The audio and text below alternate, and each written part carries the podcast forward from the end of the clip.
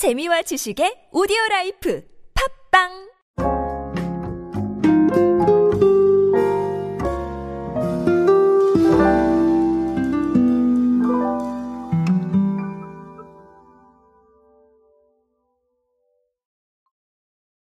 자, 오늘은 결론부터 말씀을 드리면 문화센터 얘기를 할 겁니다. 갑자기 문센 얘기를 왜 하느냐 생각을 하실 텐데요. 문화센터는 단순하게 문화센터가 아니라 사실 뭐 백화점이나 마트나 자 이런 유통업체들한테는 고객들과 소통하는 가장 좋은 방법 중 하나예요. 왜냐하면 자 문센에 온 사람들이 어떨까요? 수업 앞뒤로 쇼핑을 하는 경우들이 있겠죠. 즉 이거는 마케팅의 관점에서 보면 체류 시간을 끌어올리는 겁니다. 체류 시간을 끌어올린다면 사람이 뭘 하나 더 사도 사요. 자, 그러니까 그런 부분에 있어서는 상당히 중요하겠죠. 자, 근데 뭐 아시다시피 우리가 코로나 이전과 이후에 문화센터에 대한 감이 많이 바뀌었습니다. 자, 그리고 문화센터에 가서 뻔한 지식 재미없어 하시는 분도 많아요. 자, 그러니까 변화를 해야 될 텐데 홈플러스는 어떻게 하고 있는지 한번 알아보도록 하겠습니다.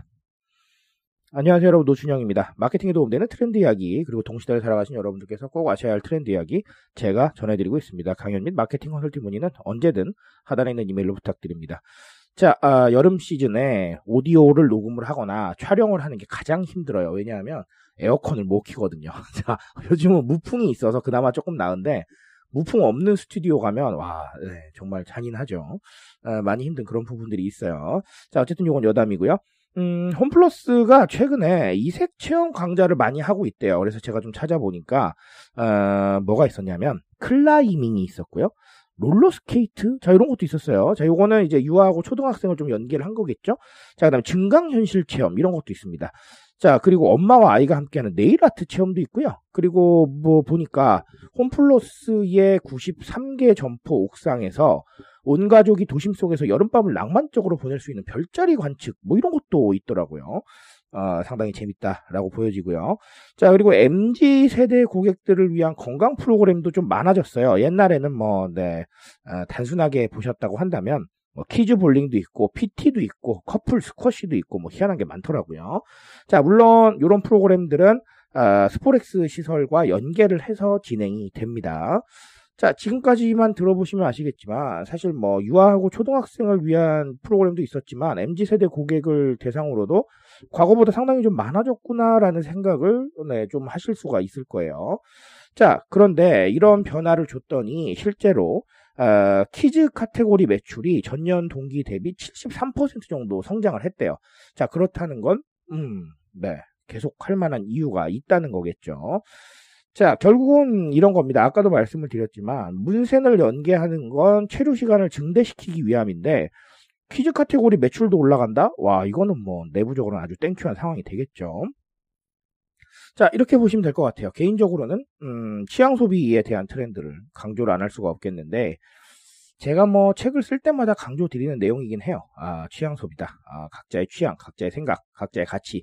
무엇을 가지고 있는가, 자 이런 거에 대한 얘기들 하는데 결국은 그런 것 같아요. 지금 계속해서 반복적으로 말씀을 드리고 있지만 이 취향에 대한 답을 우리가 몽땅 다 준비할 수는 없어요. 자, 예를 들면 우리의 타겟 고객이 100만 명입니다. 근데 100만 명 다 할 거예요? 네, 제품을 100만 개 준비합니까?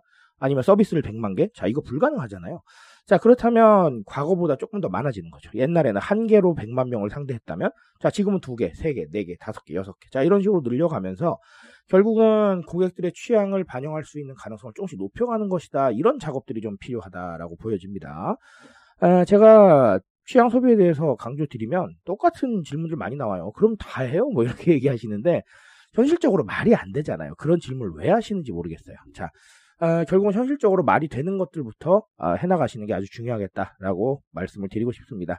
자, 그리고 또 다른 하나는 결국은 새로운 경험이라고 생각을 하는데 지금 우리 기준으로 우리의 서비스나 상품이 새로운 기준을 주고 또 새로운 경험을 줄 수 있느냐에 대해서 끊임없이 고민하셔야 돼요. 왜냐하면 자, 아까도 말씀을 드렸지만 우리가 문센 하면 똑같이 떠오르는 이미지들이 있어요. 그리고 문센 하면 분명 이런 거 할 거야 라고 생각하는 것들이 생기는데 자, 이걸 뛰어넘는 경험이 있느냐 없느냐가 우리한테 굉장히 중요해지는 겁니다. 자, 그런 경험을 의미 있게 할 경우에 사실 우리 MZ세대 분들은 또 이 인증에 능하시잖아요. 자, 그리고 알파 세대분들 정말 컨텐츠 생성 잘합니다. 자, 이런 컨텐츠로 무언가가 생성이 돼서 바이럴이 될 수 있고 2차적인 마케팅 효과가 날 수 있겠다. 자, 이런 것들까지 고민을 해보시면 아주 좋을 것이라고 생각을 합니다. 자, 물론 우리가 바이럴만을 위해 살 수는 없어요. 불가능하죠. 자, 하지만 그걸 또 노리지 않을 수도 없다라는 겁니다. 마케팅 효과가 있으니까요.